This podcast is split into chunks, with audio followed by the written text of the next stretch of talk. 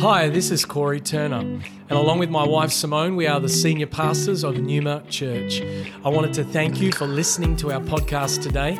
You're about to hear a message from one of our team that we pray builds your faith and empowers you to follow Jesus more closely. Enjoy the message. Hey, how are you today? It's so good to be uh, preaching the word to you. I want to say a massive hello to everyone who's watching online, particularly if you are a part of uh, any of our locations across Melbourne, in Bangkok, Thailand, or in the great city of Perth.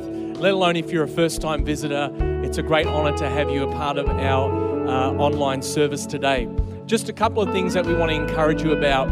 For those of you who are in Melbourne, particularly as we emerge out of these restrictions, we want to encourage you that one of the first steps to our roadmap to our future is about gathering together in life groups. I want to encourage you if you're not a part of a life group, you need to get in one because as soon as we can meet in people's houses and watch the online service together and have fellowship together, we want to encourage you to join a life group be a part of building relationship with people and reconnecting with people in the life of the church. Can I encourage you, don't retreat in fear and live in fear, but move forward in faith as we are on a um, forward uh, progression towards live gatherings. So, as we head out of these restrictions here in Melbourne, stay connected, stay full of faith, join a life group and we'll give you more information over the coming weeks as we find out more from the state government about what to do. But I am so encouraged about the feedback that I'm getting around identity crisis. Why don't you look to the screens for an introductory clip on our series?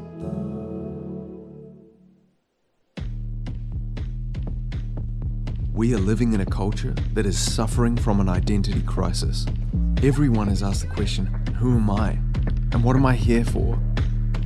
Unfortunately, we look for the answer in all the wrong places. And in doing so, we anesthetize ourselves to the truth of who God has created us to be. One of the greatest battles is to believe what God says about us. In order to walk in the freedom that God has for us, we must believe that our identity is in Christ alone.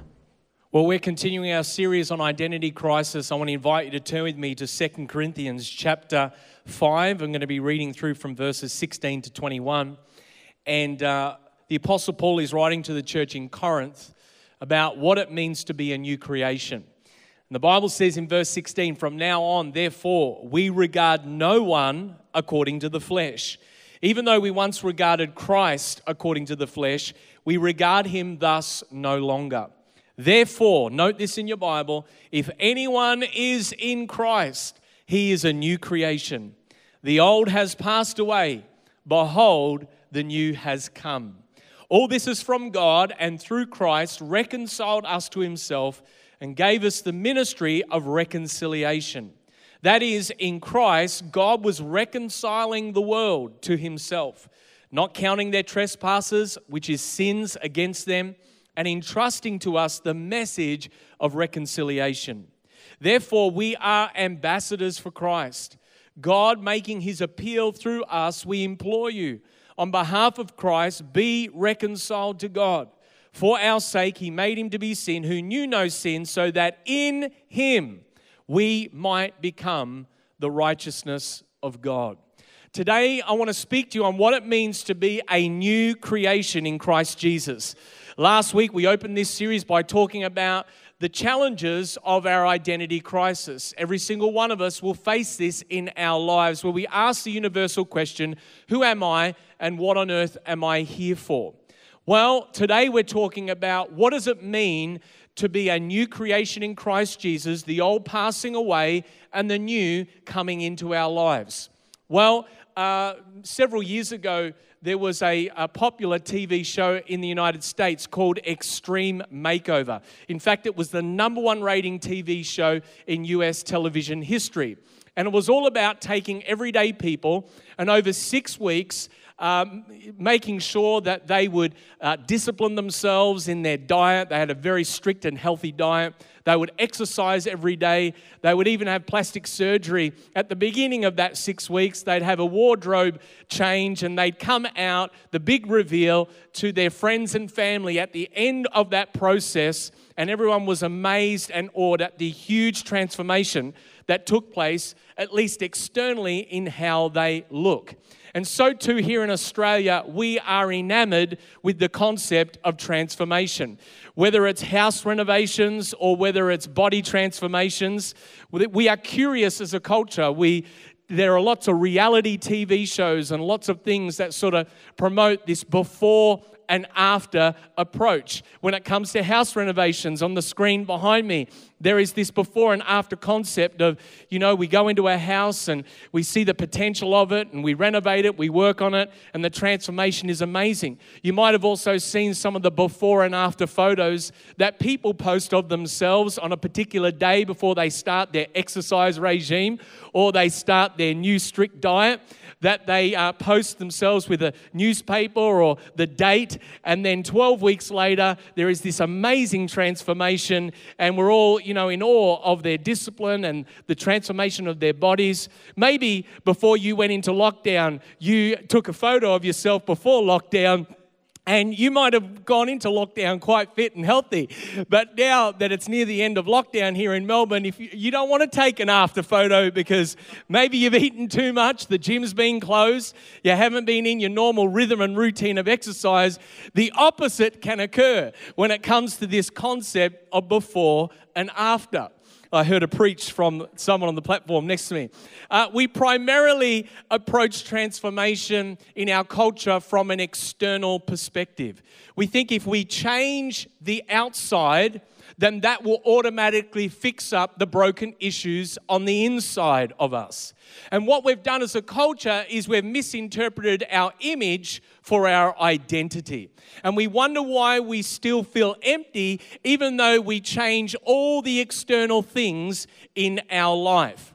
And because we're influenced by the culture, particularly as believers, we often bring this worldview into our relationship with God. And we think that if we just change the external things, if we only treat the symptoms of our brokenness, we, we fail to understand that the root causes, if they don't get permanently changed, if the default pattern of our hearts isn't disrupted and interrupted with our new creation program and identity of who we are in Christ, we're still going to live conformed to the old nature and the old pattern of doing things and will never experience the fullness and abundance that Jesus Christ has come to give us. Nowhere is this truer than when it comes to resolving an identity crisis. We cannot simply approach identity from the outside in and think if we change churches, if we change uh, the way we do devotions, not that that's a bad thing, but if we change the external elements, that somehow that's going to mean that everything in our personal lives actually is changed.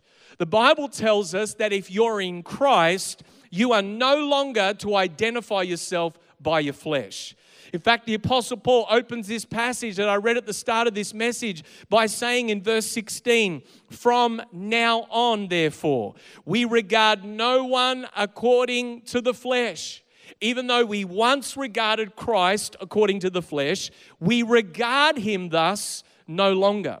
Now, you need to understand something that about Paul. Before uh, Saul became Paul, he was a zealous Pharisee who, in fact, persecuted followers of Christ because he believed that Jesus Christ was just another man. He hadn't had a revelation that Jesus was the Son of God.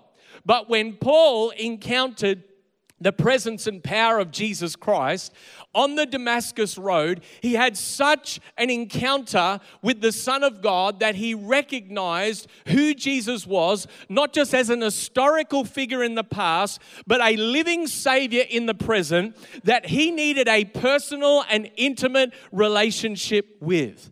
And just as Paul no longer saw Jesus as just a man in the flesh, so too in Christ, the Word of God is exhorting us to no longer identify ourselves by our flesh and what the Bible calls the elementary principles of the world.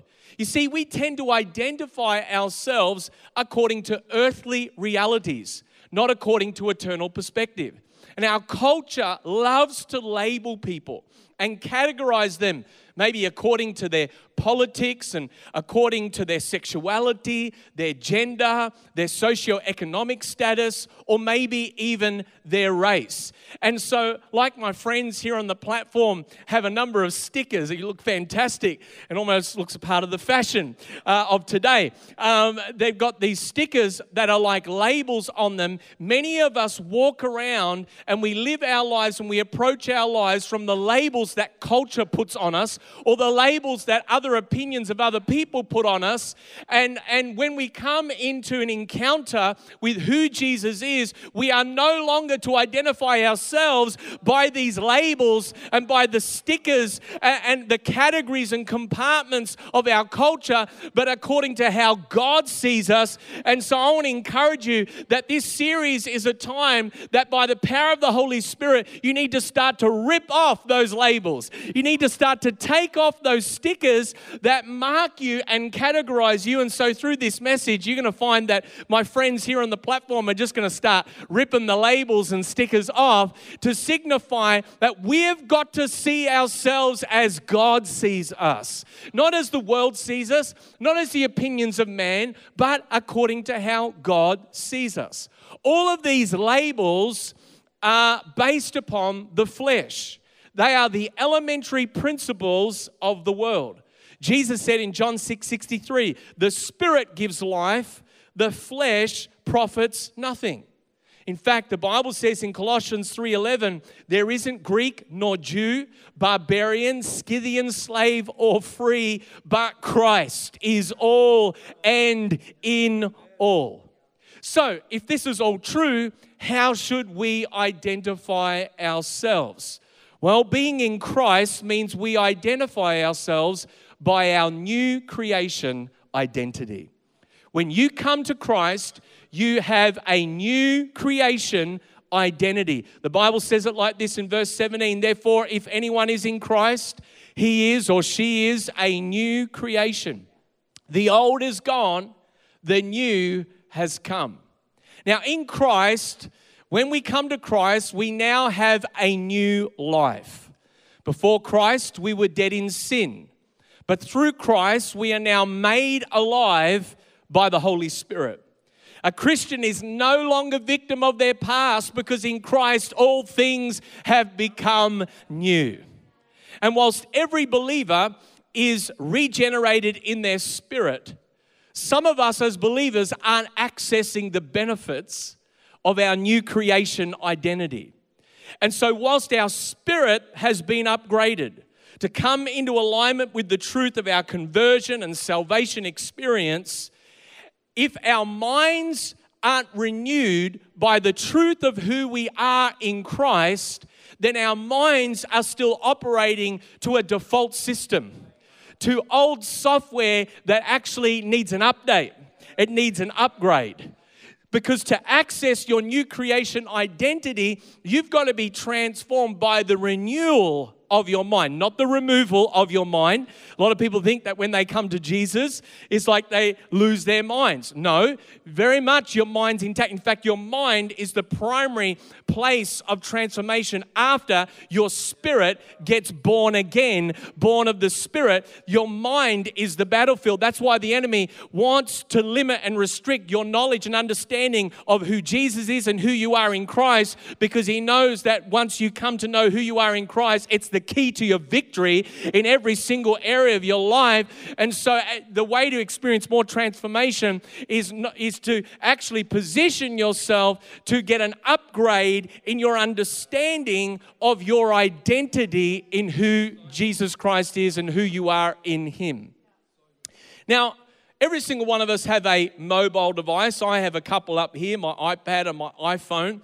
And and every now and then you'll get a message come up on your phone to remind you to update the software. And an iOS update enables you to access new features. It, it, it, it promises you that uh, your phone will, all the bugs will be fixed and your phone will actually work better. I am yet to see the fulfillment of that prophecy, but, but apparently I keep pressing, yes, let's update this thing because I believe that it will work as it tells me. But we also understand something about every time an update message come to us. It requires time to update. It requires to be connected to a power source and it requires network connectivity. And so, with the iOS update, will come two options. Hello, everyone. And these two options will be install now or remind me later.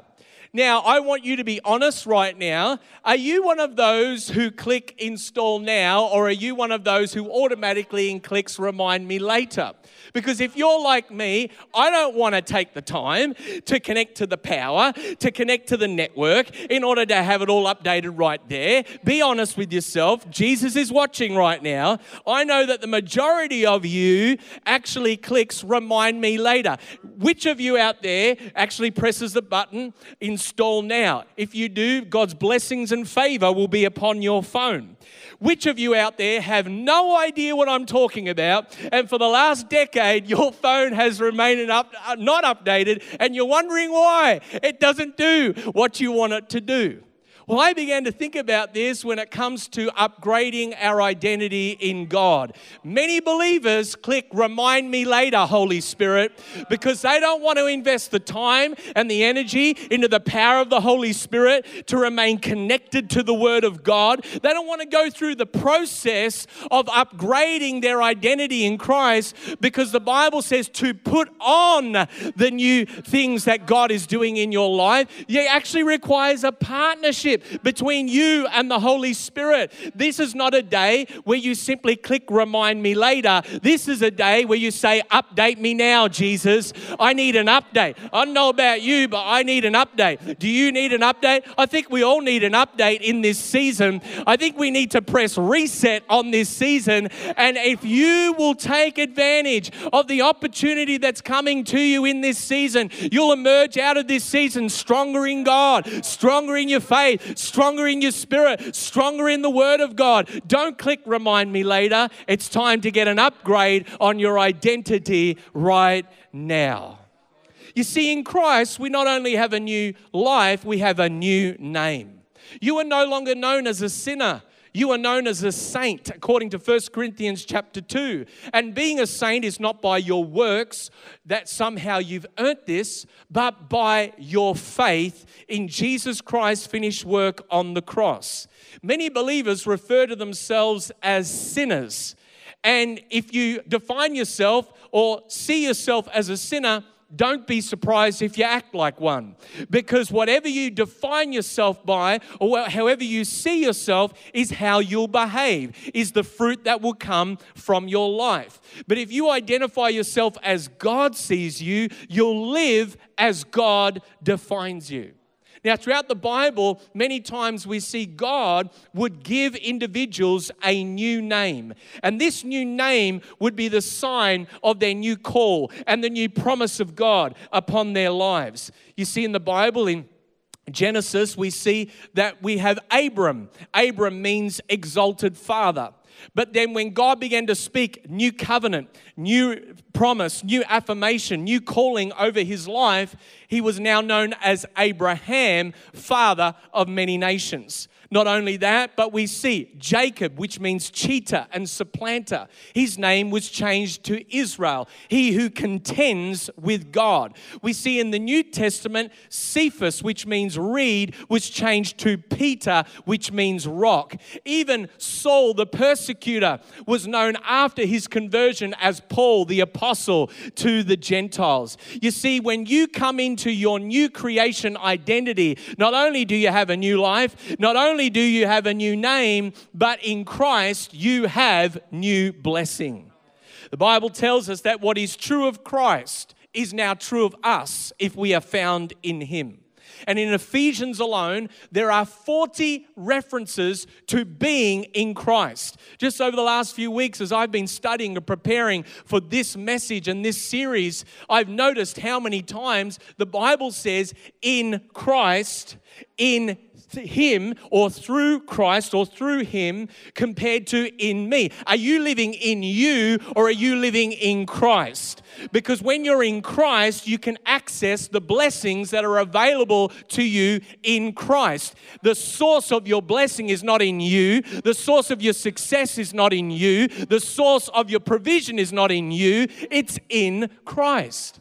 And in Ephesians chapter 1, Paul outlines this list of spiritual blessings for those who are in Christ. Some of those blessings are, firstly, that we are chosen before the foundation of the world. We've been predestined to be God's children. We've been adopted into God's family. We are recipients of God's grace. We're forgiven of all of our sins. We are blessed with every spiritual blessing. We have received an eternal inheritance. We are sealed with the promise, Holy Spirit, and we are seated in Christ in heavenly places. You see, 2 Peter 1 3 says, His divine power, not our divine power, His divine power has granted to us all things that pertain to life and godliness through the knowledge of Him who called us. So the question's got to be asked how did we actually become a new creation? Maybe you're watching this online today and you've never asked Jesus Christ to forgive you of your sin, that which separates you from God and you're wondering to yourself, how do I access this relationship? How do I become a new creation so that I can live with a new creation identity? The answer is in the Word of God. It's by the power of the Holy Spirit working through Jesus and what He has done on the cross for us. You see, in verse 18, Paul says this All of this is from God, who through Christ reconciled us to Himself you need to understand that before you and I can come into a right relationship with God, that firstly, we are dead in our sin. We've been alienated from God, but it's through Christ and the work of the Holy Spirit in what Jesus did on the cross, where he not only lived and died, but rose again, conquering sin, Satan, and death, that you and I now are restored and reconciled back into right relationship with God. In John chapter 3, Nicodemus begins a conversation with Jesus. Nicodemus was a great teacher in Israel at the time. And he's asking Jesus questions about the origin of his miracles. And Jesus begins to talk to him about how to enter into the reality of the kingdom of God. And Jesus says, unless one is born again or born of the Spirit, or literally born from above, he cannot see the kingdom of God. That which is born of the flesh is flesh, and that which is born of the spirit is spirit. What is Jesus doing? He's contrasting natural birth into the kingdom of this world with spiritual birth, entry into the kingdom of God. There are two great works of the Holy Spirit in our lives. The first is to be born of the Spirit.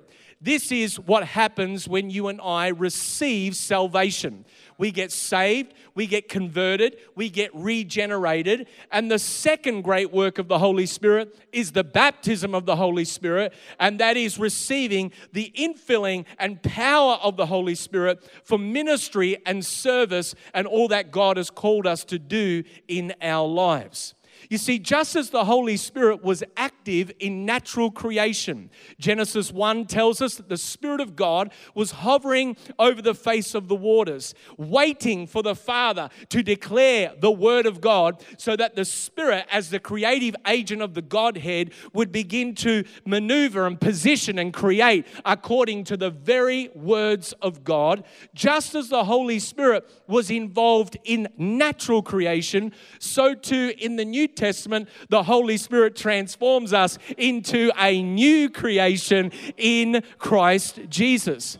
And the Bible tells us in Romans 8:16 that once we are born of the Spirit, the Spirit himself testifies with our spirit that we are now a part of the covenant family of God, that we are children of God. And when we confess with our mouths and we believe in our heart that God raised Jesus from the dead, the Bible tells us our spirit is literally born again.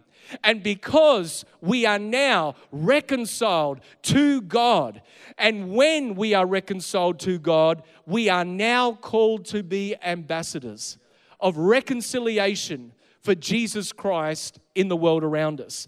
That's what this word says in verse 20. It says, We are ambassadors for Christ.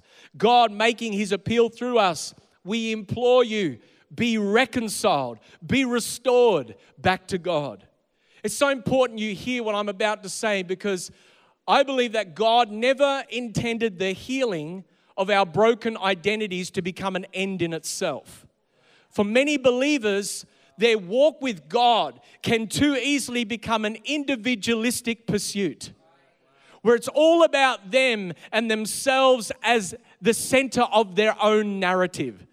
It's like we can sort of become legends in our own lunchbox where, where we think that even Jesus, when we hear that message that Jesus died for us because he loves us, we sort of make it all about us rather than making it about those who are yet to hear the truth of who Jesus Christ is. And especially in a season where we're in this bubble of isolation and we're not as connected to each other literally in live gatherings and live fellowship and building relationships, we can sort of begin to become preoccupied with ourselves and we forget that while we're trying to fix ourselves up, there's a world around us going to hell that are actually going to a Christless eternity, spending an entire eternity separated from God. I want to encourage you the whole concept of resolving identity crisis is not primarily just about you, but it's about those that God has called you to be an ambassador for Him in. You see, healed people people should heal people, and saved people should pass on the message of salvation, and reconciled people should also be reconcilers and pass on a ministry of reconciliation to the world. You've got to believe that God can use you as He changes you. Some of you are watching this and you need to hear that so, uh, once again so clearly communicated to you because you've come to believe that you've got to be perfect. You've got to have everything right in your life before God can use you. Listen, if God was waiting for me to be perfect until He used me, we'd be waiting a very long time. A few people on the platform could attest to that. But let me tell you something. I'm so confident and convinced that whilst God's trying to work out my stuff and your stuff, He can use us us to make a difference across the earth. He can use us to be uh, ambassadors carrying a message of reconciliation to the world around us. You see, if you had the cure for cancer, you wouldn't keep that cure to yourself while you watch people around you die and pass away, you would pass that cure on. Well, guess what? We have the cure for the cancer of people's souls, the cure for can- the cancer of sin, and, and to letting the world know that, that even while we were still sinners, Christ died for us and, and made a way for us to be reconciled back to God. We are the bridge between fallen humanity and a redeeming God. I just want to give you a news flash. We've had a lot of news flashes lately. Let me give you a news flash. There's no cavalry coming. There's no like special weapons and tactics unit that's going to come in like Marvel Avengers and save the day. I wish it were true, but they're not. Guess what? Christ in you, the hope of glory. Christ in me, the hope of glory.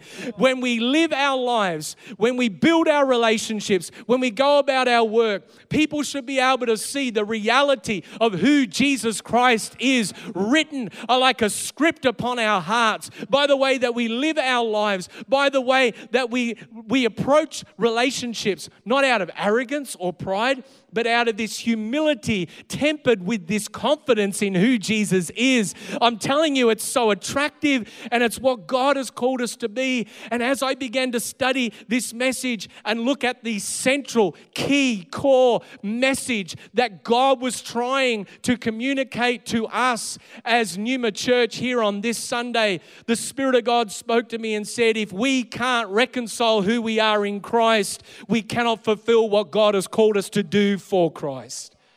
It is so vital that you hear that, that you imbibe of that uh, message that God is trying to get through to our generation. If we cannot reconcile who we are in Christ, we will never fulfill what God has called us to do for Christ. You see, when you know who you are in Christ, you can fulfill what God has called you to do for Christ. Your ministry flows out of your identity. And every single one of us have a ministry. You say, Well, I'm not a pastor, I don't lead a life group. I'm not a part of some team in the life of the church. I'm just who I am. Listen, whether you're a baker or a candlestick maker or an educator, you have a ministry. Whether you're a doctor, a nurse, a businessman, uh, working for the government, whether you're involved in um, uh, the sports industry, whether you're involved in music and entertainment, whether you're involved in media, whatever mountain of influence you belong to, you have a ministry. God has called us to a ministry. And my role as the senior leader, along with the staff, is to to equip you for the work of the ministry that God has called you to. Together, we are the workforce, playing our role, bringing our gifts, and we'll never ever fulfill the potential of our ministry if we don't, first of all, reconcile our identity of who we are in Jesus Christ. It's not what you do that determines who you are. It's who you are that determines what you do. And none of us can consistently do what we are called to do if we don't know who we are in Christ. Last week, I shared with you that someone once said we are three people how we see ourselves, how others see us, and how God sees us. The challenge is to see yourself primarily as God sees you. And when you see yourself as God sees you, you can begin to do what God says you can do. You know, sometimes uh, as a pastor and preacher and as your leader, I feel the lies of the enemy coming to me and saying, You're not cut out for this. You can't do this. You can't do that. Every single one of us have those thoughts, have those attacks, have those lies. And you know what? Like you, sometimes I start to believe that when I see myself according to uh, how the enemy wants me to see myself or how I see myself, how others may see me and their opinions, you can start to believe that. But when I put all those things aside and begin to look into the face of Jesus and begin to see who Jesus is and who he sees me to be, all of a sudden I realize it's not by my might, it's not by my power or my inadequacy or my sufficiency, but it's because of His sufficiency and it's because of who He is. And it's because I am now found in Him that I begin to see myself as He sees me. Therefore, I can do what He calls me to do. And you are exactly the same. I want to ask you today how are you seeing yourself? You seeing yourself through the lens and the filter of image over identity? Are you looking at transformation in your life where if I change this relationship, if I get a new job, if, if, if I move to a new church, if I uh, uh and, and get around the right people, then I'm going to be someone significant and important? No, we're discovering our identity in Christ is not based upon those flimsy things in our culture, the, the fruit of our brokenness. Our identity is based in what God says about you, what Jesus Christ has done on the cross for us. And because of those things, uh, we now can access our new creation identity. And so I want to pray for you right now as I know that this series is really speaking to so many people. I want to pray for people that have been wrestling in their identity. And you know what? You can be 80, 70, 60, let alone 10, 20, 30, and still be wrestling with your identity. If we don't bring our identity under the lordship of Jesus, if we don't begin to believe the truth about what God says about us, we will wrestle with this identity crisis for all of our lives. And today, there is an opportunity that you have to find yourself in Him and not in you and not in the spirit of the world. So let's pray together. Father, I want to thank you right now for every single person, oh God, that's watching this online, that's hearing this message. I pray right now in Jesus' name that, Lord, as they've been hearing this message, the power of the Holy Spirit, Lord, would take this word and apply it to every single one of our hearts. That, Lord, where we have built our identities upon temporary earthly realities, the elementary principles of this world. Father, I pray today that you would begin to help us to see ourselves as you see us. That we would begin to recognize that in Christ we have a new life, a new name, a new blessing. That if we are in you, we are new creations in Christ Jesus. The old is gone, the new has come. And I'm praying right now, God, as we begin to worship you, as we begin to sing, as we begin to acknowledge and surrender our hearts and our lives to you, that Holy Spirit, would you transform us? Would you do a work so deep in us, oh God, that we'll be never the same again? I pray in Jesus' name. Come on, let's begin to worship for a moment together. Thank you for joining us for this message today. We don't assume that every person listening has a personal relationship with Jesus Christ. And so today, we invite you to begin following Jesus as your Lord and Savior. The Bible teaches that every one of us has been created for a relationship with God. Sin has separated us from that relationship, but God loved us so much that He gave us His one and only Son, Jesus Christ. Jesus lived, died, and rose again, conquering sin, Satan, and death itself. If we believe in our hearts that God has raised Jesus from the dead, and we confess with our mouth that Jesus is Lord, we will be saved. So if you are ready to pray in faith, turning away from your sin and believing in Jesus for your salvation, please pray this prayer.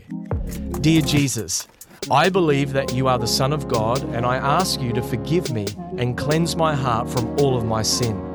I receive by faith the free gift of eternal life, and I ask that you would fill me with the Holy Spirit. I thank you that I am born again as a child of God and that you have made me a new creation in Christ Jesus.